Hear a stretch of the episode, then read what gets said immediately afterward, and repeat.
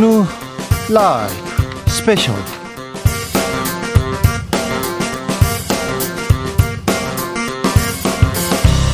2023년 2월 18일 토요일입니다. 안녕하십니까. 주진우입니다. 토요일 이 시간은 일주일 동안 있었던 가장 중요한 일들 정리해드리는 그런 시간 갖고 있습니다.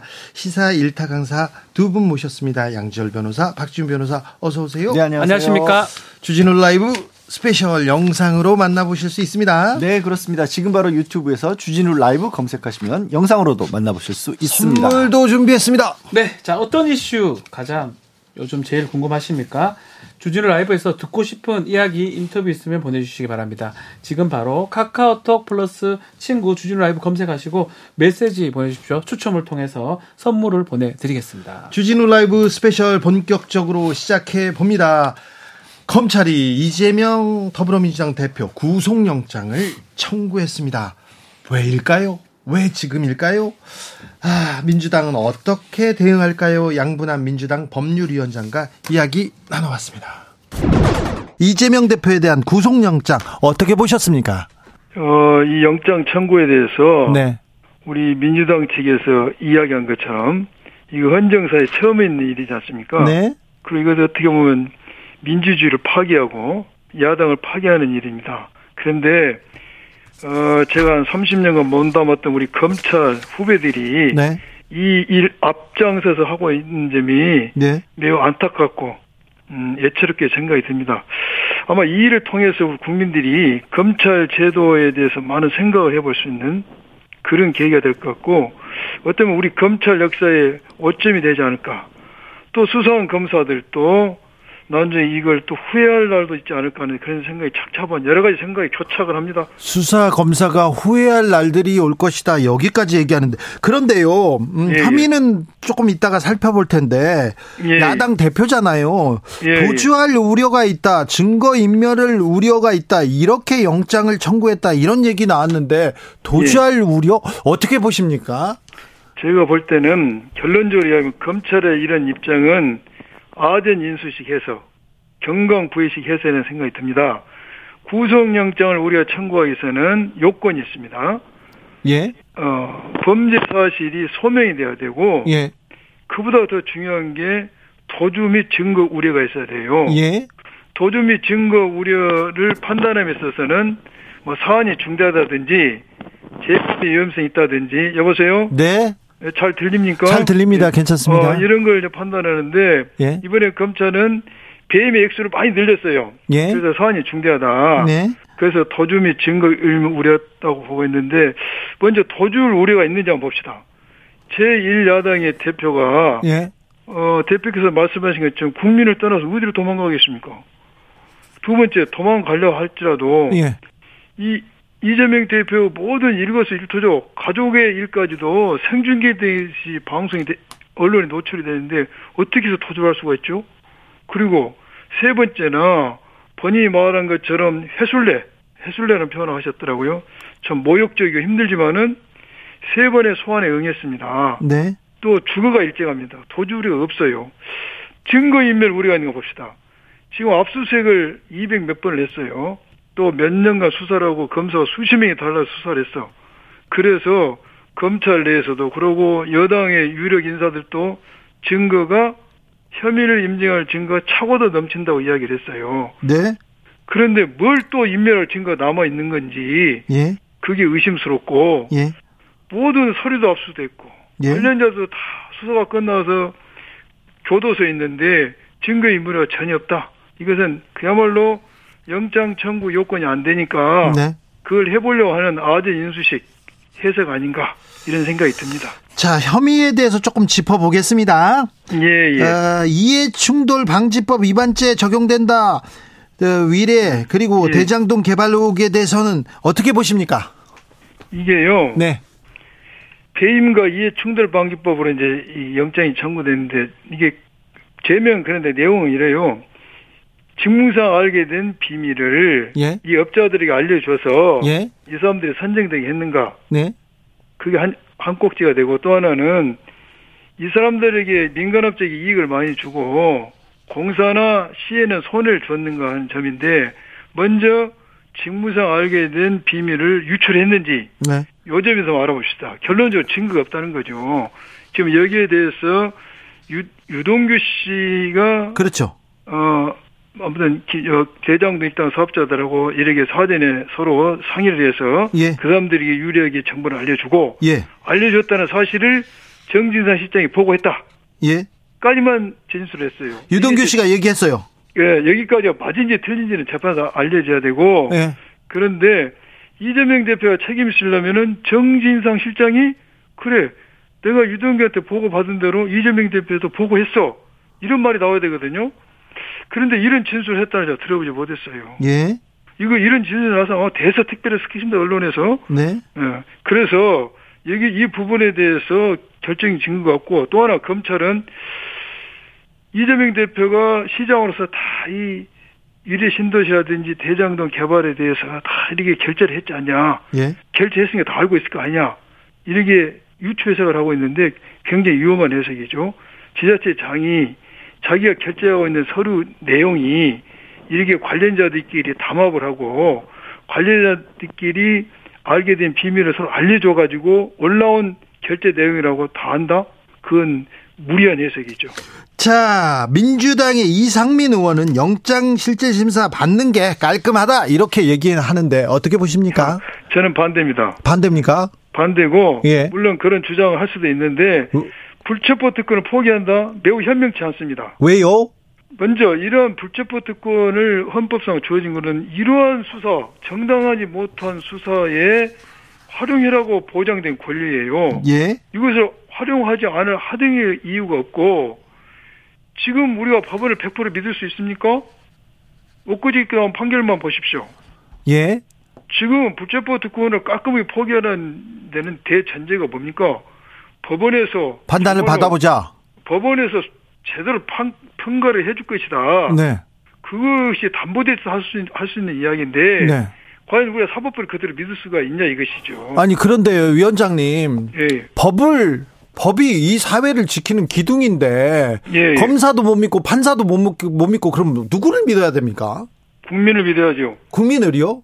예, 아니 법조인 출신인데 그래도 법원을 믿어야 되는 거 아닙니까? 믿을 수가 없지 않습니까? 끝에 나온 판결만 보십시오. 그래서 왜 우리가 리스크를 안고 가냐 이것이지. 법에 주어진 권한을 행사해야죠. 난 굉장히 포기하는 것은 어리석은 거예요. 그래요? 현명치 않아요. 네. 네. 아 법원에서 판결이 나오면 국민들이 다 이렇게 수긍하고 동의하고 끝나야 되는데 갈등이 해소돼야 되는데 법원을 믿을 수 없다. 이거 참 걱정입니다. 법원이 반성하고 그래서 예. 검찰 개혁만 할 일이 아니고 네. 이제는 사법부 개혁을 해야 돼요. 사법부 개혁 배심제 해야 되지 않겠습니까? 엊그저께 나온 판결도 배심제 했으면 무죄가 나왔겠습니까? 어, 곽상도 전 의원 얘기하시는 거죠? 50억 퇴직금액이요? 음, 그렇죠. 네. 검찰이 수사가 아니라 정치를 하고 있다. 법을 믿을 수가 없다. 검찰 출신, 고검장 출신 양분함 법률위원장과 이야기 나눠봤습니다. 자, 구속영장 청구 어떻게 보셨어요? 일단 저는 뭐 비슷한 말씀들을 여러 가지 사건에서 드리는데, 그러니까 수사든 재판이든 형사처벌과 관련된 부분이지 않습니까? 그러면 그런 일들은 국민으로 치면 뭐 대다수 뭐 90%는 안 되더라도 7, 80% 이상은 아, 그럴 수밖에 없겠다라는 공감이 이루어지는 일이어야 한다고 보거든요. 근데 이번 이재명 대표를 향한 어떤 수사나 재판, 아직 재판은 아니었지만 수사 같은 경우에는 그렇지 않은 사건의 전형이에요. 딱 대장동 사건이 이재명 대표를 지지하는 쪽에서는 당시에 성남시에서 있던 일 중에 가장 중요한 게 그런 대규모 사업을 통해서 막대한 이익을 환수했다는 쪽에 무게중심을 두고 있고요. 지적이다. 이거 잘한 일이다. 네. 이런 얘기 5천억 원이 넘는 돈을 성남시로 가져왔다라고 보는 쪽이고 그다음에 이재명 대표의 부정적인 시각을 가진 쪽에서는 아니 그건 그거고 왜 그런 많은 돈을 6천억 가량을 민간 사업자가 7천억 가량을 민간 사업자가 가져가냐 이건 배신한 거다 이렇게 보는 거거든요. 근데 검찰은 그 배신한 쪽에만 초점을 맞춘 거예요. 그래서 과연 이게 뭐 나중에 더 추가적인 내용이 나올 수도 있겠지만 과연 온당한지 이런 의문이 지금부터 드는 거죠. 사실은 이런 사건이면 저도 양 변호사님 마찬가지로 법정에서 다퉈야 될 부분이고요. 그러니까요, 법에- 3심까지는 가야 됩니다. 아니 그 대법원. 굳이 인, 인신 구속, 사- 네. 구속을 필요로 한다. 도주의 우려가 있다, 증거 인멸에 우려가 있다고 여기까지 얘기한 거에 대해서 누가 얼마나 납득할 수 있을지. 예컨대 뇌물죄는 국민들의 99%가 이해를 합니다. 공무원한테 돈을 주고 어떤 대가로 어떤 직무 관련성 있게 했다고 했을 때는 뇌물죄 되잖아요. 그 돈이 오가는 게 있다면 그렇다면 사실 그럼에도 불구하고 도망가려고 하고 그리고 증거를 어떻게 보면 없애려고 한다. 이러면 구속 사유가 될 수가 있는데 지금 문제되는 대장동 위례 사건에서 뭐 한 4,895억 배임을 했다라는 거. 또 성남 FC 사건에서 한 133억 뇌물 뭐 제3자든 뇌물이든 뇌물 받았다는 부분인데 이 문제가 사실은 이게 뇌물이 될 수 있을지가 법적으로 변호사들도 잘 모르겠어요. 이런 사례가 별로 없었기 때문에 또 배임죄가 될 수 있는지 4,895억 원 정도를 이 부분을 사실은 논쟁이 계속 될 수도 있는 상황인데 이걸 벌써 신병을 좀 구속을 한다. 체포를 해서 구속을 해서 한다. 그 부분이 사실은 많은 국민들이 정치적으로 가는 거 아니냐라고 또 해석할 수 있는 부분이고요. 정치적으로 중요한 사안이기 때문에 검찰청장이 직접 나서서 굉장히 격한 얘기를 하던데 이것도 또 사상 이례적이죠. 초유의 이례적이죠. 일이다 이렇게 생각합니다. 저는 검찰은 최종 판단 기관이 아니잖아요. 좀 돼서도 안 된다고 보고요. 예. 이런 상황이라고 우리는 보고 있다라고 얘기하는 것과 검찰총장이 수사를 담당하고 있지도 않은데 사실은 수사팀의 보고를 근거로 말씀을 하신 거겠지만 이건 확실하게 범죄다 아주 정말 엄청난 일이다라고 이렇게 단정을 지어버리시는 건 아니, 그러면 안 됩니다. 사실은 안 되는 안 거거든요. 안 돼요. 제가 20년 넘게 법조인으로 살고 있지 않습니까? 예, 반법조인이시잖아요. 네, 검찰이 계속 저 사람 인신 구속이 필요하다. 저 사람 사회에서 격리시켜야 된다고 네. 저를 항상 기소했어요. 그래서 재판에 갔는데 다 무죄였거든요. 그렇죠. 그리고 이게 정치 얘기가 자꾸 나오는데 이번에 구속영장과 관련된 내용들도 이제 조금씩 언론을 통해서 알려지는 걸 보면 이런 얘기를 구속사유에 줬고 있는 거예요. 이 사람이 제1야당 대표로서 정치적 영향력 이 큰 사람인데 바깥에서 계속 검찰 수사를 비판하고 있기 때문에 구속시켜야 된다. 아니 그리고 억울하다고 억울한 목소리를 내는 사람 다 구속시켜야 되는 건가요? 아니 그게 비판 비판하다고 구속하면 이거 안 되죠. 그러니까 그게 정치적 영향력이 있으니까 구속을 시켜야 된다라는 건데. 네. 아 그래서 말씀드린 이건 것처럼 법적 법적인 얘기가 아니잖아요. 그거는. 그렇죠. 정치를 하면 안 돼요. 이거는 사실은 법률적으로 배임죄가 되냐 안 되냐, 뇌물죄가 되냐 안 되냐. 다만 좀 비슷했던 게 천화동인 1호를 428억 원 주기로 약속했던 음. 부분. 그 부분도 빠졌어요. 구속영장 서에 청구서에. 아 그래요. 그거 중요한 부분인데 그분 다른 거는 저희 사실 배임죄나 뭐 예를 들어서 지금 성남 FC 뇌물죄는 법적 다툼이 상당히 앞으로 있을 겁니다. 근데 사실 만약에 뇌물 약속을 했다는 거는 이, 이거는 사실 어찌 보면 지금 판례나 지금 해석도 가능한 부분인데 이 부분도 뺐거든요. 아니 근데 그 부분이 검찰이 이재명 대표를 공격하기에 가장 좀 증거가 좀 뭐 부족한 것 같습니다. 그렇습니까? 예, 왜냐하면 쉬운 부분인데 이 부분이 중요한 게요. 그냥 첫 번째 얘기 있죠. 배임. 4,890억 원이 넘는 돈을 민간업자들에게 몰아줬다는 거 아니에요. 그럼 왜?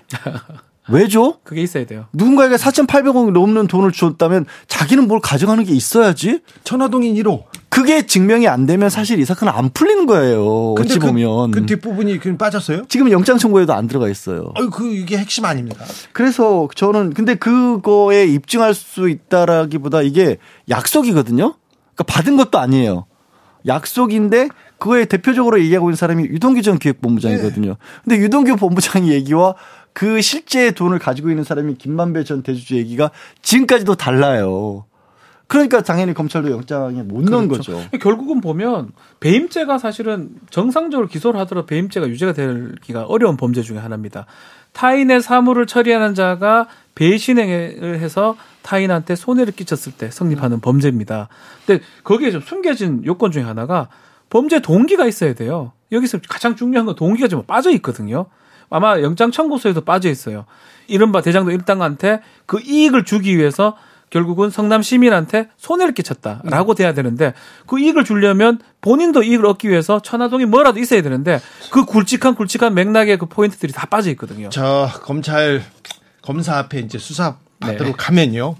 제일 먼저 뭐 주소하고 막 생년월일 이런 거 물어봅니다. 얼마나 벌어요? 이런 것도 물어봐요. 왜 물어보는지 몰라요. 그러면 저는 항상 많이 못 법니다. 이렇게 얘기하고 넘어가는데 그 다음에 뭘 하냐면 그 동기, 범죄 이거 누구한테 유리한 목적으로 선거에 선거에 영향을 미치기 위해서 누구한테 이득을 보기 위해서 그 동기 부분을 가장 먼저 가장 자세히 물어보는데 그 부분이 빠졌다는 건 아니에요. 그렇죠. 성남 FC 사건도 마찬가지예요. 성남 FC 사건 여기도 동기가 없어요? 왜 박지훈 변호사가 이것도 과연 뇌물죄가 될 수 있을지 법조인들 잘 모르겠다고 한 게 성남 FC가 광고비로 받은 돈을 이 이재명 당시 시장이 뇌물로 받은 걸로 치려면 그럼 이재명 대표한테 뭐가 뭘- 이익이 되지? 뭘 받았지? 그게 정치적 이득이라는 거예요. 그러니까 저기 이득은 다 성남 FC가 받았는데 성남시가 받았는데 이득이 정치적 이득이요? 그러니까 경제적 이득은 돈을 받은 건 성남 FC잖아요. 그 돈이 이재명 대표에게 건너간 건 없어요. 네.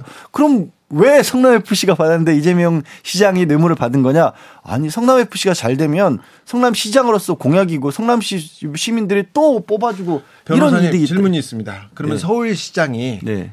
열심히 일을 해요. 행정을 열심히 하고 열심히 뛰어가지고 서울시가 잘 됐어요. 네. 그래서 그게 그러면 그것도 지금 그 논리가 되는 거거든요. 적극적 행정행위를 겁니까? 적극적 정책을 펼치고 적극적 행정행위를 해서 표를 많이 받는 상황이 됐다라고 하면 범죄가 될 수가 있어요. 아니 그럼 지금 그 논리 일을 구조가. 열심히 하면 그게 행정을 열심히 하면 이게 뇌물 논리가 된다고요? 이거 말이 안 돼. 이런 부분들이 좀 양질 변호사 최초에 말했던 많은 사람들이 뭐 영장을 하려면 납득할 수 있게 돼야 되는데 지금 사실 되게 좀 어려운 상황. 만약에 이제 만약에 정상적인 수사 과정을 거쳤다면 이렇게 되거든요. 원래 같으면 돈이 흘러간 걸 찾아내 가지고 돈이 갔으니까 너 그 돈을 왜 받았니?라고 물어보고 그 돈을 받은 경위를 찾고 찾고 동기를 찾아내서 거꾸로 가야 되는 거예요. 예를 들어서 성남 FC가 좀 범죄로 제대로 만들라 그러면 이재명이나 측근이가 돈을 받았다. 네. 널 돈이 갔는데 뭘 해주려고 받았냐? 대가성 있네. 니도 받았지? 동기 있지. 만약에 또 마찬가지로 대장도 미래도 돈이 뭔가 오갔, 오갔- 오갔 습니다. 그 민간업자들한테. 알고 보니까 이익을 이렇게 줬구나. 이렇게 뒤로 가야 되는데 반대로 뭔가 배임죄다, 뭔가 뇌물죄다 해놓고 시작하다 보니까 검사가 60명, 600명 더 가도 지금 똑같이 못 찾아내는 아니 겁니다. 근데 유동규는 성남시 그 외곽 단체에서 일을 한 사람이고 그리고 측근이라고도 볼 수 있어요. 그런데 유동규가 얘기하는 거하고 지금 대장동 일당들, 대장동의 주범들이 얘기하는 거하고 지금 말이 다른 거잖아요. 완전 다른 그러니까. 지금 다리가 대장동을 실제했던 민간 사업자가 있고 중간에 유동규가 있고 이재명 대표 쪽으로 건너면 이재명 대표의 측근이라는 정질상 실장, 김용 부원장이 있는데 그 민간업자에서 유동규까지는 그나마 남욱 변호사는 좀 일체한 얘기를 해요. 네. 근데 김만배 대주주는 막상 거기서도 또 일치한 얘기를 안 해요. 그 다음에 유동규까지는 일치한 얘기가 되는데 유동규에서도 정진상 실장으로까지도 안 넘어오고 있어요. 자, 법률적인 건 다 접어두고요. 김만배 씨에 대해서 구속영장이 재청구됐습니다. 왜 그런지는 모르겠어요. 네, 잘 모르겠는데 뭐 이거 사실은 재청구라는 거는 사실은 이 사실 12월 달에 석방이 됐었습니다. 네. 만약에 필요하다면 그때도 이, 이 사건이 없었던 건 아닌데 그때 하려면 할 수 있었죠. 네. 그 청구 해가지고 구속을 계속 할 수 있는 뭐 구속 기간이란 거 있어요. 뭐 1년 기간이 있기 때문에 풀어줄 수도 있지만 검찰이 수사에 필요성이 있다 그러면 다시 영장도 가능한데 공교롭게도 웬만하면은 안 풀어져요. 예, 공교롭게도 왜냐하면 이게 큰 범죄가 되는데 공교롭게도 각상도 무죄 받고 나서 그때 당시 김만배 씨도 무죄가 됐습니다. 또 수사의 어떤 협조 부분 이런 것들하고 강, 관련성이 없다고 지금 할 수 없는 시점에 다시 범죄 수익 은닉으로 영장 청구가 된 겁니다. 이제 전쟁이다. 검찰은 구속영장을 꺼내들었고 민주당에서는 강력하게 반발하고 있습니다. 자, 전국에 휘몰아친 검찰 태풍 어디로 흘러갈지 저희가 자세히 분석해서 계속해서 알려드리겠습니다. 국민의힘은 정신이 없어요. 전당대회 분위기에 휩싸였는데 조금 거칩니다. 자, 천하 용인 그러니까 이준석 전 국민의힘 대표 아, 주변세, 주변에서 바람이 거, 거세게 분다 이렇게 얘기 나오는데요. 네. 이준석 전 대표 얘기 들어볼까요? 안철수 후보 당대표 되면 윤석열 탈당할 수밖에 없다. 이렇게 어, 탄핵 발언 김기현 후보가 그런 얘기했습니다. 어, 그거는 아마 지금 천하 용인에 대해서도 마찬가지다 이렇게 생각하고 있는 것 같고요. 어, 이거는 어떻게 받아들여야 됩니까? 그러니까 이 당원들에게 그만큼 위기 의식을 강조하는 강조시키는 것일까요? 협박이죠. 음, 협박. 네, 협박. 예. 그러니까 어, 우리 안 뽑으면 예. 윤석열 대통령 탄핵 당한다 이렇게 협박하는 거군요. 그렇죠. 근데 탄핵은 예를 들어서 예전에 박근혜 대통령 탄핵 당할 때 그 당시 네. 울산시장이던 김기현 의원이 음, 12월에 탄핵이었거든요. 2016년에 음, 탄핵이 시작됐거든요. 근데 11월부터 울산시장이 왜 그런 정치적 인터뷰를 하는지 모르겠지만은 탄핵해야 네. 된다고 막 그렇게 인터뷰했었어요. 음. 그러니까 탄핵에 관해서 항상 가장 박자가 빠르고 속도가 빨랐던 분은 김기현 의원이다. 음. 그래서 아마 제 말이 저래서 그런 게 아닐까. 아, 제 말이 저래서 그런 거 아닐까. 예, 그리고 이렇게 생각해 보세요. 탄핵에 가장 앞섰던 게 누굽니까? 자, 그 당시에 법사위원장 누굽니까? 권성동 국사위원장이. 전 아무 말도 안 했습니다. 어쨌든 권성동 의원입니다. 왜 이런 걸 자꾸 저한테 물으시는 거예요? 그러니까 그냥 예. 그래서 어. 자, 그러면 그 제가 윤핵관이라 그러잖아요. 그러니까 제일 네. 불안한 게 윤핵관들이에요. 왜냐면은 제가 그 얘기했지만은 그분들 중에 보면 한 대통령 선거에서 세 명의 후보를 지지한 분도 있습니다. 제- 네. 누구죠? 한 대통령 한 사람이 세 명의 대통령 후보를 예, 지지한 한 사람이- 선거에서. 예. 예. 왜 자꾸 저한테 물으세요? 예, 예. 윤석열 대통령이 네. 탄핵을 이렇게 걱정한다는 것은 탄핵 사유가 없으면 사실 이런 거 걱정할 필요가 없는 거잖아요. 예, 예, 예. 오히려 지금 그런 탄핵될 만한 사유가 없지 않습니까? 어떻게 생각하십니까? 모르죠. 대통령 수사를 해보신 분이니까. 예. 그 대통령들 수사할 때 아마 많은 혐의점들을 자기가 이제 음. 검사로서 찾았을 거 아닙니까? 음. 그럼 생각보다 우리가 생각한 것보다 더 관문을 좁게 생각할 수 있을 것 같습니다. 어허. 우리 봤을 때는 그 정도 괜찮은 거 아닐까 하는데 본인은 아. 기준이 더 엄격해서 내가 이런 말만 해도 탄핵이 성립 가능하구나라고 두려워하고 있을지도 모르겠습니다. 아하. 그거는 직업이 검사시다 보니까 남들보다 엄격한 잣대를 갖고 있을 수는 있죠. 예. 그런데 글쎄요, 제가 봤을 땐 박근혜 대통령이 예전에 이제 최종적으로 징역 22년인가 받으셨거든요. 예. 그 중에 2년이 뭐였냐면요, 총선 음. 개입입니다. 음. 예, 2년이. 예. 그러면 총선 개입에 대해서는 아마 윤석열 대통령께서 되는 것과 안 되는 것이 무엇인지에 음. 대해서 명확히 아실 거라 생각하시는데 그러다 음. 보니까 당내 많은 사람들이 공천권 관련해서 우려하시지만은 음. 설마 명시적인 개입을 할까요? 어, 그런데 지금, 네. 어, 친윤계에서는, 어, 당정일체론, 이거 거의 예전에 그 뭐 신정일체, 어, 이런 것처럼 네. 당정일체론 들고 나왔습니다. 명예당 대표 이런 말까지 나왔어요. 이- 이거는 그러면 공식적으로 거의 비공식적으로나 공식적으로나 거의 개입의 길을 열어놓자 하는 거 아닙니까? 그러니까 명예 당 대표라는 건 전 들어본 적이 없습니다. 차라리 대통령이 어, 예전에. 대통령이 당을 통할하던 시절에는 총재라고 불렀죠. 그렇죠. 그러니까 사실 그냥 정확히 명예 당 대표가 뭐 하는지 밝히지 않으면은 네. 뭐 저희보다 좀 윗세대 분들 같은 경우에는 90년대까지 있었던 총재직을 생각하면은 큰일 난다. 음. 예, 그러니까 저는 그런 오해가 생기지 않도록 도대체 명예 당 대표 이야기하는 사람은 명예 당 대표가 뭔 얘기인지부터 설명을 해야 돼요.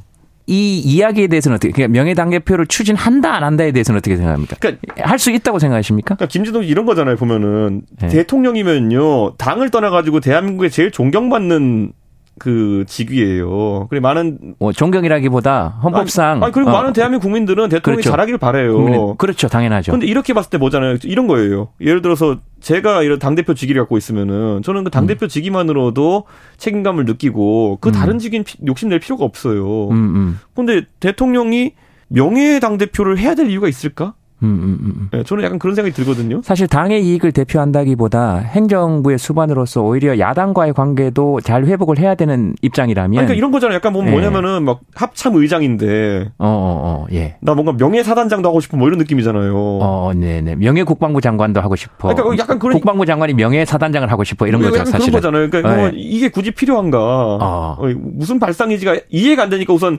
지금은 잠잠한 겁니다. 이게 뭔지 모르겠으니까 예. 딱히 뭐라 지적하기도 힘들어요. 예, 이준석 전 대표의 제가 좋아하는 점이기도 하고 전형적인 화법입니다. 두- 둘 다서 이거 안 돼! 이게 아니고 네. 이거 한번 생각해봐. 그, 그게 뭐라는 거야? 네. 이렇게 이- 지금 이 얘기를 하시는 거죠. 합참부장 시켰더니만은 나는 명예사단장도 하고 싶은데 이렇게 하면은 네. 꿈이 뭐야 이렇게 되는 거예요. 네. 그럼. 차라리 사단장을 하던가. 그렇죠. 예. 어, 그, 왜, 그 합참 의장이면 다 이게 통솔하면 되는데, 예. 너 그럼 54단장 한 적 있으니까 나 거기 명예 사단장 할게. 그 지금 54단의 새로운 사단장이 자기 영이 잘안 쓰니까 합참 의장이 된 사람을 불러와서 명예사단장을 시키겠다. 안 되면 저 합참의장도 날아간다. 이렇게 얘기한다는 거다. 이런 거. 이해가 안 가니까 것 같아 그만하시죠. 알겠습니다. 예. 자기가 얘기해놓고 결국 제가 줄이면 나보고 그래. 저도 뭐 참, 하도 네. 복잡하게 김정은 씨가 몇 사장 이래가 복잡해가지고 알겠습니다. 안될 것 같아요. 아, 제가 보니까. 54단 나와가지고 예. 죄송합니다. 자, 그러면은, 어, 그, 이거는 한번, 예. 그, 결국은 이거 공천권이 걸려 있기 때문에 사실은 모든 당에서 이 전당대회라는 것이 또 중요하기도 하고요. 어, 그런 건데, 어, 천하람 당대표 후보 예. 대통령 공천 불개입을 당헌에 명시하겠다. 예. 사실 이게 저 친윤계 쪽에서 보면 거의 대통령의 입김 자체를 차단하겠다. 네. 이제 앞으로 이런 것이고 김기현 후보가 당 대표 되면 공천 학살의 우려가 있다. 음. 이건 아마 이쪽으로 이제 어떻게 보면 협박인 것이고 어, 대통령 당무 개입 논란에 대해서는 어떻게 보십니까? 그 이런 거잖아요. 저희가 예. 겨울에 들어가기 전에 뭐 예. 큰 눈이 오고 이러면은 야 이번 겨울은 거의 눈이 뭐 상상도 만큼 오는 거 아니냐 이 두려움이 있잖아요. 자, 이거 분명히 본인이 시작했어요. 이 아, 비유. 알았어요. 예, 자, 그것만. 그것만 확실하게 자, 하고 넘어갑시다.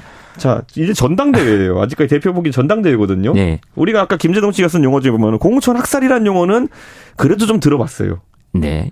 근데 사상 초유의 전주곡이 뭐냐면은 전당대회 후보 학살이에요 지금. 아하. 전당대회에서 아예 후보 자체를 못 내겠다. 그러니까 이런 거는 저도 처음 봐가지고 역시나 뭐지 해가지고 이제 다들 당황하고 있는 상태인데 음. 지금까지는 공천 학살은 많이 겪어봤어요 어느 정당이든지 간에. 음, 그렇죠. 그 때로는 그 공천 학살이 국민들 공감을 받을 수도 있어요. 그렇기 때문에 음. 그거는 나중에 보면 알겠지만은 음. 전당대회 후보 학살은 전무후무한 겁니다. 음. 그렇기 때문에 많은 분들이 지금 이제 우려하는 건 뭐냐면 야 전당대회 후보 학살도 겪었으면은 겨울이 이번에 엄청난 게 오겠구나라는 위기의식 갖고 있는 거죠. 그러니까 공천이 됐을 때는 훨씬 더한 것들이 올 수 있다. 그렇죠. 보통 당대표 아. 후보라 그러면은 당원들의 상당한 지지를 가지고 있는 사람들이 후보로 나가는 거거든요. 음. 그 사람들마저 이제 보면은 어제 첫나라 후보도 말했지만 나경원 후보가 무슨 그렇게 공격당할 정도가 됐느냐 아니면 안철수 후보가 아무리 좀 마음에 안 들어도 적이라는 표현을 들 정도 아니지 않느냐. 예? 저는 내부 총질하는 당대표 아닙니까? 음, 네. 예, 그러니까 이게 이게 사람들이 신기한 거예요 보니까. 예. 겨울은 오지도 않았는데 벌써 큰 눈이 내렸다. 음흠. 예. 음. 자, 그러면 제가 좀, 네. 어, 그, 지금 말씀하신 걸 제대로 그냥, 그냥 한번 네. 물어보겠습니다. 아, 만약에 지금 김기현 후보가 당선이 되면 네. 윤석열 대통령의 당무 개입, 공천 개입은 확실할 거다. 저는 대통령이 아까 말했듯이 박근혜 대통령에게 그 징역 2년을 안긴 분이기 때문에 음. 법적으로 문제되는 개입을 오히려 안 하시려고 노력 중이다. 그런 의미에서 그렇게 말씀하신 겁니까? 그러면 시스템이 있어도 대통령 공천 개입은 막을 수 없을 거다. 이렇게 생각해 뭐냐면은 음. 오히려 나중에 당 대표가 자신과 마음이 안 맞는 사람이 되면은 음. 그러면은 공천을 할 때 무조건 이제 불법적 요소가 생길 가능성이 있다 보는 것 같아요. 아, 강요나 공천을. 이런 거로 인해 가지고 아하. 그렇기 때문에 그런 일이 생기지 않는 방법은 두 가지죠. 내, 나, 내가 말만 하면 이견이 없을 사람이 첫째고. 입안에 혀처럼 놀 수 있는 예. 당대표. 그 다음 어. 두 번째 대안이 뭐냐면 대통령의 멘토께서 또 조언하셨잖아요, 보면은.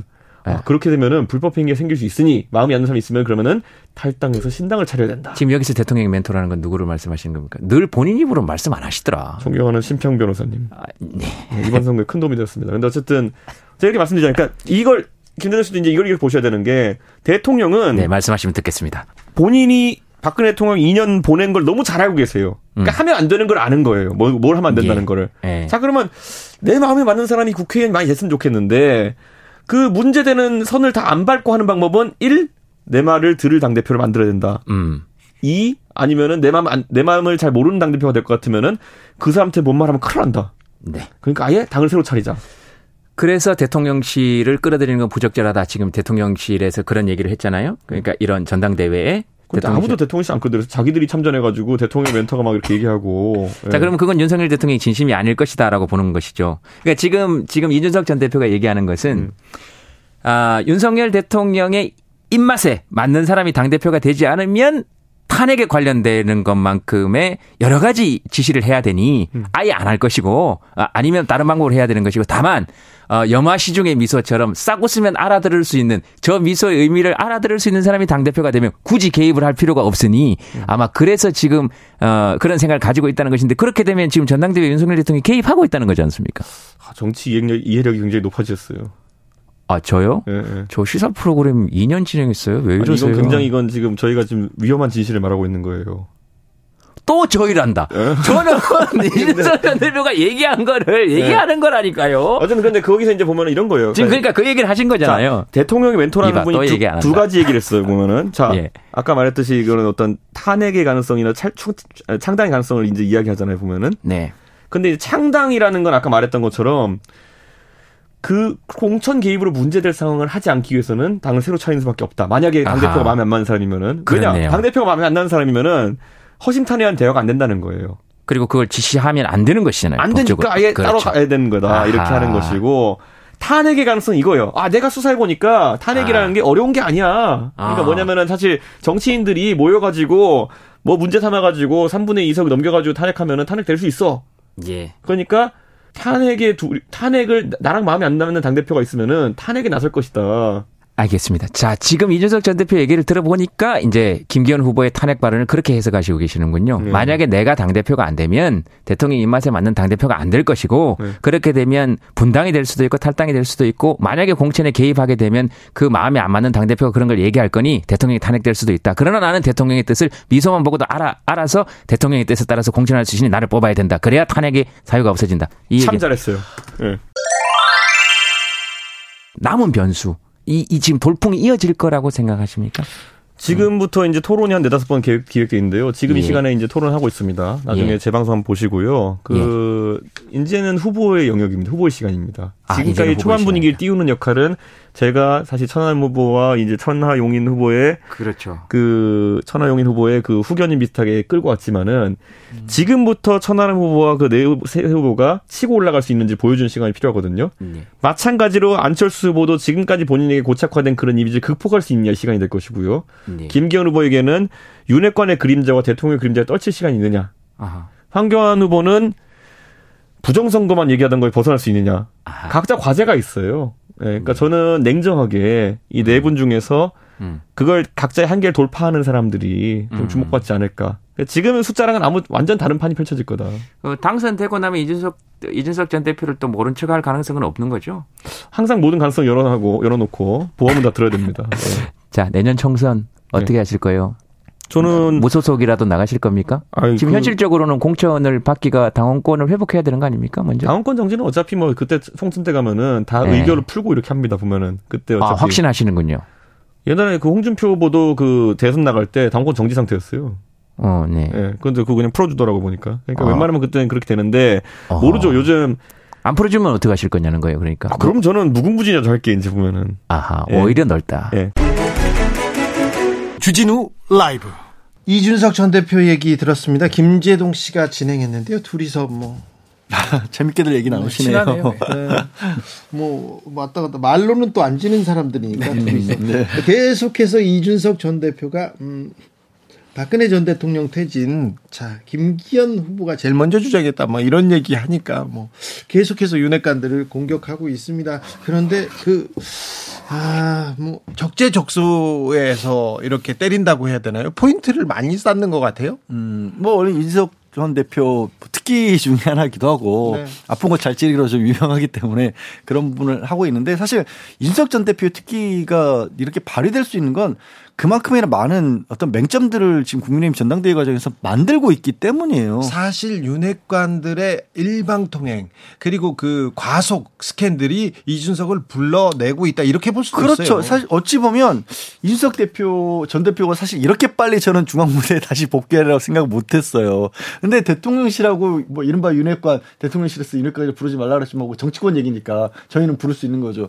그쪽에서 전당대회를 치르는 과정에 너무 언제 이런 일이 있을 수 있나 싶은 일들이 계속 이어지니까 이준석 전 대표의 얘기를 자꾸 이제 언론에서도 주목해서 듣고 당시 방송국으로 불러낸 거잖아요. 네. 결국 이건 대통령실에서 위험을 자초했다고 저는 봐요. 시간이 지나면 지날수록 더 좀 그럴 모양새가 있습니다. 이 안철수 후보도 뭐 사실은 처음에는 좀 1위도가 되기도 했고 선전한 모양새였는데 결국은 시간이 흐르면 흐를수록 색깔이 확실한 곳으로 사람들은 가는 거거든요. 그리고 기본적으로 뭐라고 해야 됩니까? 유승민 나경원의 반대 극부 그렇죠. 이건 너무한다 하면서 그 사람들의 시선이 다 안철수 그 갔는데 원하는 게 있었어요. 그렇죠. 안철수 후보가 그 욕, 그 욕망이나 그것을 욕구를 충족을 못 시켜줬거든요.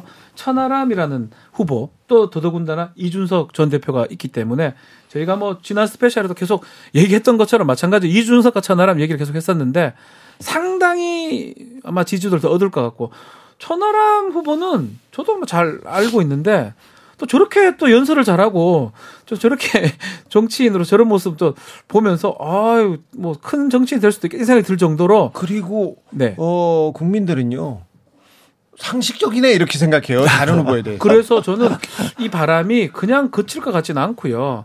아직 전당대 시간이 꽤 있기 때문에 토론 아직 TV 토론 했지만 TV 토론 도 앞으로 또 많이 남아 있습니다. 연설도 있고요. 네. 그렇다면 어느 정도 의미 있는 상황까지도 올 것이다. 네. 뭐 결선에서 어떻게 될지까지 그러니까 이 의미 있는 상황이라는 게 김기현 지금 후보가 결선까지 안 가고 그냥 과반수를 넘는 일은 점점 어려워지고 있다라고 보여요. 어쨌든 안철수 지금 의원이 많이 지지율이 떨어졌지만 그래도 상당 부분을 차지하고 있고 네. 거기에 천하 지금 천하람 후보가 치고 올라오고 있기 때문에 합산을 했을 경우에 과반수를 넘기 쉽지 않을 거거든요. 그러면 또 올라가면 뭐 어떤 점저의 정수를 가지고 뭐 누가 당선이 되더라도 할 수 모르는 거고 그렇게 될 경우에는 나중에 이제 뭐 총선에서 공천권을 쓰건 아니면 대통령실과의 어떤 입장을 조율하건 생각보다 어 윤석열 대통령이 바라고 있는 대로 국민의힘이 글러가기에는 좀 어려워지는 상황이 되는 거예요. 참 딜레마예요. 막 대통령실에서 별말 없으면 오히려 그냥 갈 수도 있는데 자꾸 김기현 후보가 불안하니까 무슨 말이 자꾸 나오는 것 같고요. 그래서 당무 개입의 모습으로 비춰지고 그렇다면 당원들 중에 그것을 좀 싫어하는 당원들은 또 결집을 해가지고 천하람 후보 내지 안철수 후보 쪽으로 좀 모이는 모양새거든요. 아이, 다 그런데. 이게 딜레마입니다. 가만히 있자니 가만히 있을 수도 없고 네. 또뭐 하자니 또 저 집결하고 그래도 그 윤핵관의 지금 명예 총재 추대론 이런 거 이런 거는 좀 너무하잖아요. 저는 지난주에 나온 뉴스 중에 솔직히 개인적으로 가장 충격적이었던 건 명예 대통령설이었어요. 명예 명예 총재. 대표, 명예. 명예 당대표. 명예 당 대표. 명예 당 대표. 이게 있을 수가 없는 일인 게 일단 대한민국 대통령은 헌법상 행정부 수반입니다. 그렇죠? 그리고 국회 다 국민의힘 정당은 입법부를 맡고 있는 거예요. 책임지고 있는 거예요. 근데 행정부를 맡고 있는 대통령이 입법부를 맡고 있는 여당까지 같이 명예라는 이름이 붙더라도 해버리면 이건 이게 삼권 분립이 훼손되는 거예요. 지금 당원들한테 그런 메시지 던지는 거 아닙니까? 잘 알아들어. 지금 1인자는 대통령이고 2인자를 뽑는 거야. 우리가 지금 동등한 사람이 아니라 2인자를 원하는 거야. 그 메시지 그래서 아닙니까? 가만 놔두면 뭐 어쨌든 김기현 뭐 어대현이라고 얘기를 하더라고요. 대표는 김기현. 김기현 후보가 제일 유리한데 약간씩 계속 불안하다 보니까 이런 얘기 저런 얘기 이런 얘기 저런 얘기 계속 나오는데 그 이런 얘기 저런 얘기가 나옴으로써 이 안 찍으려고 했던 별로 좀 이 선거에 그냥 별 생각 없던 사람도 집결하는 모양새가 되는 거거든요. 그러다 보니까 천하람 후보가 약진하는 또 결과가 되는 것 같아요. 아니 우리가 이제 정치인은 일사불란하게 울- 움직이는 게 정치가 아닙니다. 정치가 일사불란하게 움직이고 대통령이 됐든 누군가 핵심적인 사람의 한 사람의 뜻에 의해서 빨리빨리 쫙 한꺼번에 움직일 거면 이런 제도를 왜 두고 있겠어요? 왜 입법행정 사법 나누고 왜 여당 야당 나누고 국회 아니, 나누고 했겠어요? 군인이에요? 어, 그러니까 시끄럽게 만들어진 게 민주주의이지 않습니까? 근데 뭔가 대통령실에서 그 부분을 착각하고 있는 것 같아요. 이게 지금 당과 정치, 저 대통령실이 일체가 돼서 뭔가를 빨리빨리 진행하고 싶어 하는 마음이 들 수는 있어요. 하지만 그게 겉으로 표시가 되고 거기에 대해서 그런 얘기가 나왔을 때 아유, 말도 안 되는 소리 하지 마세요라는 게 아니라 그런 것도 있을 수 있죠. 뭐 당정은 일체로 움직이는 게 좋습니다. 이런 식의 반응을 보여버리면 어? 이건 이상하대? 이상한데? 이런 반응이 나올 수밖에 없는 거죠. 뭐 어쨌든 간에 김기현 후보가 나중에 된다 손 치더라도 그 어떤 갈등이라든지 이 전당대회 과정에서 겪은 충격이라는 게 고스란히 남을 가능성이 있습니다. 이것을 과연 받아들일 수 있을까요? 어떤 측면에서는 또 그렇기 때문에 그 당원들 중에 많은 수도 사실은 받아들이기 어렵거든요. 앞으로 전당대회 3월 8일 뭐 결선하게 되면 더 하겠지만 그 이후에 이 국민의힘 당 모습이 더 주목받는 게 지금 이것을 하기 때문에 더 주목받는다고 생각을 합니다. 아무튼 국민의힘 여당 당대표를 뽑고 있습니다. 그래서 네. 이 경제 위기, 그리고 민생 위기를 어떻게 극복할 것인지 그런 좀 비전을 좀 주었으면 좋겠는데 계속 윤핵관과 반핵관들의 그 대립 강 대립 양상이 계속 비춰지고 있습니다. 그런데 뭐, 뭐 국민들이 중요하지 않고 지금 뭐 당원들한테만 네. 지금 호소하는 그런 뭐 선거니까 또 그 부분도 이해가 약간 돼요. 약간 근데 쉽게 생각하는 게 그래 네. 당원들하고 결선 투표제를 만들어 놨잖아요. 네. 그게 딜레마가 될 수. 당원들이 다 또 그렇지도 않거든요. 천하람의 지적이 거기 있습니다. 당원들이 다 그렇지 주장이 않고요. 자, 예. 아, 일단 결선 투표가 있는 데다가 네. 그리고 음, 당원 투표다. 그렇기 때문에 천하람이 이길 수 있다. 그렇게 얘기했다. 아, 그러니까 그게 맹점이 되는 거예요. 옛날 당원들, 예를 들어서 뭐 영남권이 좀 많았고 죄송합니다만 동원된 그 당원들이라 모르겠지만 그러면 선거 금방 이겨요. 마나. 지금 그런 상황이 아니거든요. 네, 결선 투표를 만들어 놔 가지고 그렇다면 저는 이게 과연 계속 이렇게 푸시하는 쪽으로 가는 게 과연 좋게 느껴질지는 저는 좀 의문입니다. 자, 1등 후보를 제끼기 위해서 유승민을 잡기 위해서 이 제도를 만들었다. 이런 얘기가 있었는데 아, 1등을 달리고 있는 윤핵관 후보는 더 불안해진다. 이런 또 딜레마에 빠진다. 이건 또 뭔지 또 그러니까 그거를 만들었더라도 만들었으면 지켜야 되는데 자꾸 그걸 왜곡시키는 것들이 나오거든요. 그거에 실망감을 가만 놔두면 거예요. 사실 되는데 계속 하니까. 설령 자기 스스로 어떻게 보면 발을 발목을 잡는 구덩이를 팠다고 할지라도 내가 판 구덩이니까 어쩔 수 없다고 감내하는 모습을 에헤이. 보여야 그런 분들이 아니십니다. 보여야 그게 민주주의잖아요. 그런 분들이 그게 아니십니다. 법치주의고 지금껏 흘러나온 거 흘러온 거 보셨어요. 지금 이게 민주주의 선거를 하고 있는데 참 아, 참 여러 생각이 듭니다. 여러분께서는 지금 주진우 라이브 스페셜을 듣고 계십니다. 주진우 라이브 스페셜. 민생 경쟁 돼야 된다는데 민생은 사라졌다 이 얘기했는데요. 국민의힘 최고위원 후보로 출마한 태영호 의원 제주 4.3 사건은 명백히 북한 김일성 지시에 의해 촉발됐다고 말해 큰 논란 빚어졌습니다. 하, 생각해봤습니다. 태영호 의원이 나는 북한에선 그렇게 들었다. 어, 지금 그렇게 얘기를 했습니다. 왜 북한에서 들은 얘기를 여기서 하시는지 모르겠는데요. 북한 대학생 시절부터 4.3 사건을 유발한 장본인은 김일성이라고 배워왔다. 어, 지금도 그렇게 생각하고 있다. 이렇게 하고 있습니다. 어, 더불어민주당은 국회 윤리위원회 태혜 의원을 제소했고요. 더불어민주당 입장부터 듣겠습니다. 장경태 의원. 저는 태영호 의원께서 최고위원 후보는 알아서 국민의힘에서 잘 정리하시라 보고요. 국회의원으로서의 자격이 없다고 생각합니다.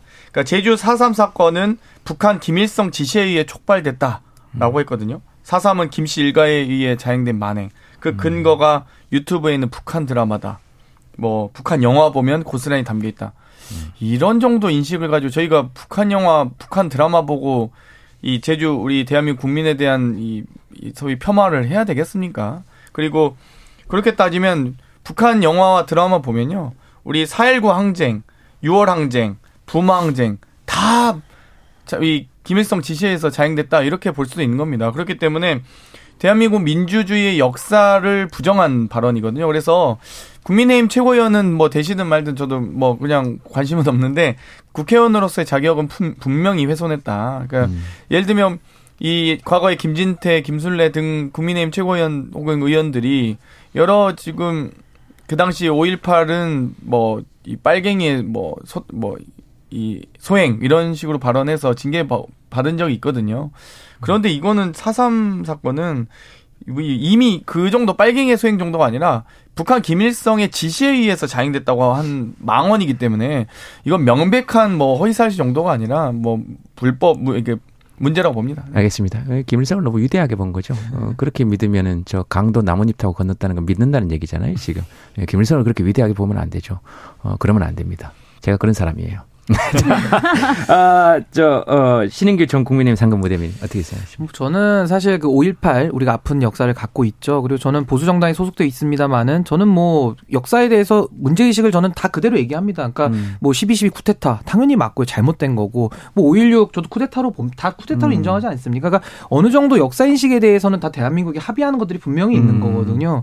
근데 이제 지금 아까 말씀하신 김순례 의원 사례는 너무 많이 간 것이고 요거에만 좁혀서 본다 그러면은 이 4.3에 대해서는 당시에 이제 해방 이후에 여러 가지 혼란기 아니었습니까? 당시에 뭐 좌익 운동 했던 분, 우익 운동 했던 분 여러 가지 혼재돼 있으면서 아마 국가적인 폭력까지 다 개입이 된 굉장히 복잡다단한 저는 사건이라고 봅니다. 그래서 이것을 어떻게 하나의 성격으로 딱 규정을 짓기는 저는 조금 어렵다고 보고 여기에 대해서는 전 역사는 역사의 문제로 맡기는 것이 맞다. 일단 전 이 말씀을 전제로 드리고 다만 이걸 태용호 의원이 제주도에 가서 그걸 또 전당대회 국면에서 이거에 대해 가지고 마치 그 소위 말하는 극우 계층들에게 인정을 받고 표몰이를 하기 위해서 이런 발언들을 하는 거거든요. 오히려 더 이슈화를 시켜서 본인의 지지를 끌어올려는 것이죠. 그래서 저는 그런 행태 굉장히 불편하고 결국에는 저는 4.3 사건에 대해서도 정치적으로 자꾸 이것을 쟁점화시켜서 얘기할 것이 아니라 전 역사의 문제는 역사로 좀 맡기는 저는 그런 것이 좀 필요하다. 저는 이렇게 봅니다. 그러면 이 북한에 의해서 이 자행됐다는 걸 일부 자행됐다는 걸 인정하시는 건 아니죠? 그러니까 저는 뭐 일부에 대해서 그걸 뭐 제가 지금 여기서 평가를 내린다기보다는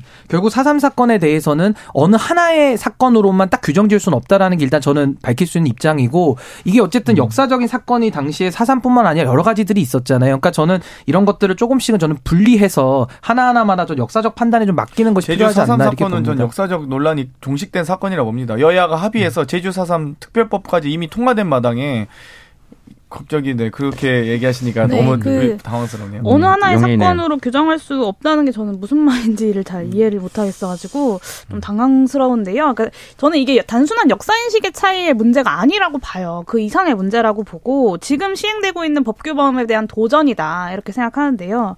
2000년에 국무총리를 위원장으로 하는 이 4.3 사건 진상규명 및 희생자 명예회복위원회가 출범을 했습니다. 그리고 20년이 넘는 아주 지난한 노력을 거쳐서 올해 4월에 이 제주 4.3 사건 진상규명 및 희생자 명예회복에 관한 특별법이 시행이 됐어요.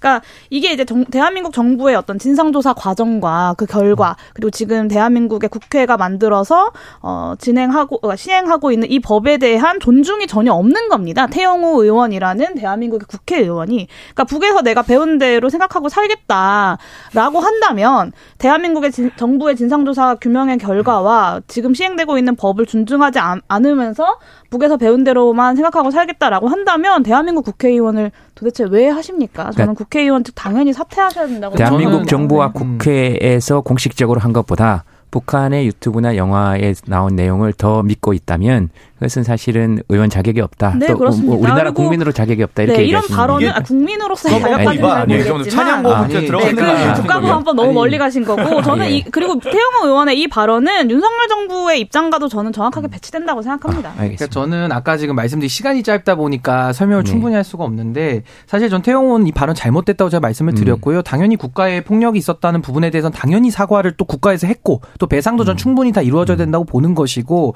다만 역사적으로 우리가 과거에 있었던 일들 그러니까 1947년 8년에 있었던 해방 전후에 굉장히 좀 복잡한 사건들이 섞여 있는 일들이기 때문에 거기에 대해서는 역사적 판결에 저는 맡기는 것이 맞고 그걸 가지고서 계속 태영 의원도 이런 식으로 정쟁화시키면서 이거에 대해서 또 자기의 정치적 이익을 위해서 이용하지 않습니까? 그러니까 좀 그런 행태에 대한 비판을 한 겁니다. 마무리 발언 안 하셨으면 내일 기사 날 뻔했습니다. 신인계 모델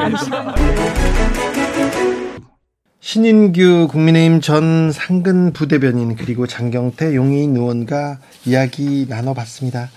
제주 4.3 사건에 대해서 역사 왜곡 또 진실 왜곡이다 이런 비판 나왔어요.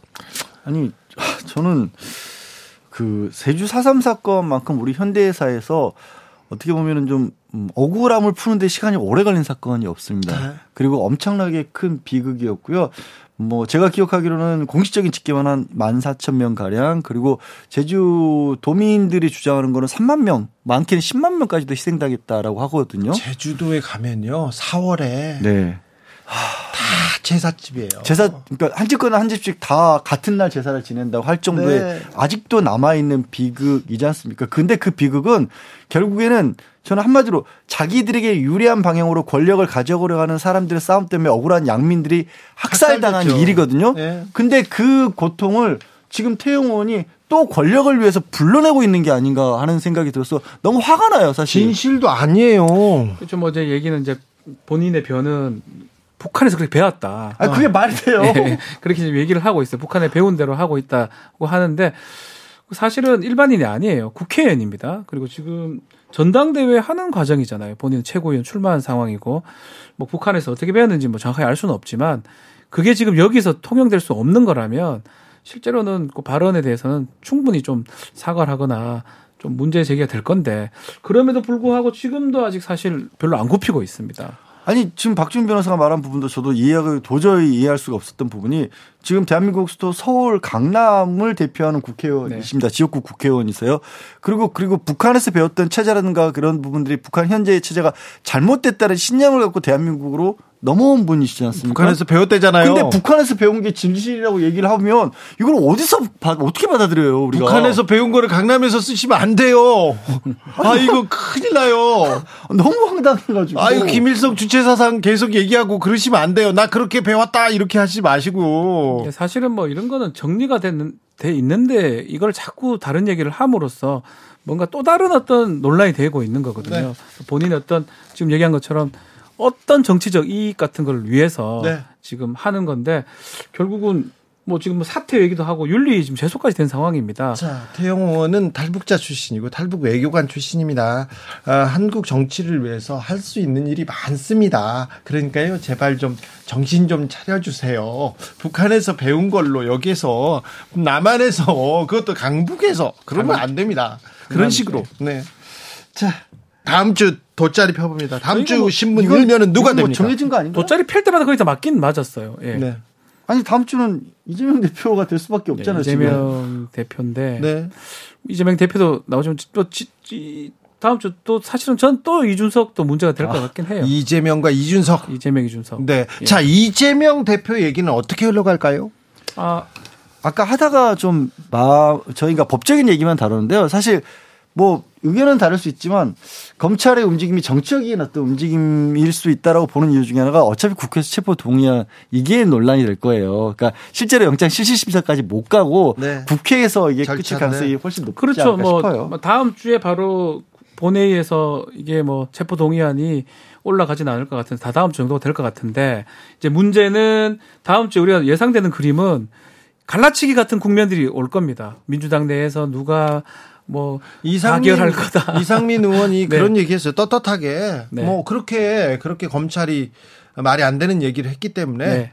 어 검찰 떳떳하게 영장 실질 심사로 빠져나오는 게 어뭐 음. 그런 얘기 깔끔하다 이런 얘기했죠. 그 얘기가 나와서 이제 민주당 내에서 이제 좀 갈등하는 모양새가 보도는 될 것 같은데 근데 실제로 저는 예, 예측하건데 실제로는 그렇게 큰안될 것 없어요. 없어요. 왜냐하면 네. 왜냐하면 어쨌든 간에 당 대표예요. 그 사람이 밉고 좋고 뭐 나가 내가 그 개파가 아니고 개파가 맞고를 떠나서 만약에 당 다 떠나서 당 대표가 지금 구속된다고 가정해 보십시오. 그걸 받아들일 수 있는 그그 당의 의원들이 잘 있을까요? 그좀 납득하기 어렵거든요. 사실은 그런 어떤 모양새를 국민의힘이나 검찰이나 이 집권 세력이 원할 수는 있지만 또 언론에서 부각시킬 수 있지만 실제로 결론은 저는 아주 미미할 것이다. 만약에 그런 결과가 나오더라도 집권 세력한테 도움이 되지 않습니다. 절대 될 네. 별로 없을 정치란 끝도 그런 거 그렇지 않아요. 아니, 그 집권 세력에서는 오히려 이게 부결되기를 바라겠죠, 송혜안이. 네. 부결돼서 그래서 민주당이 책임을 묻는 쪽으로 계속해서 요구를 하는 게 오히려 집권 세력이 정치적으로 는 맞겠죠. 그렇겠죠. 그래서 아이고 무리한데 다수당인데 음. 다수당인데 무리한 거 아니야 그런 얘기가 나오더라도 검찰이 그리고 집권 세력이 그렇게 움직이는 거 아닌가 이런 아, 또 분석도 거의 대다수가 있습니다. 부결할 거. 저는 네. 그냥 미리 얘기를 좀 해드리면 네. 국회의원 민주당 쪽 국회의원은 대다수가 네. 부결을 할 겁니다. 자, 없어요. 거의 없다고 봅니다. 이준석 전 대표는요?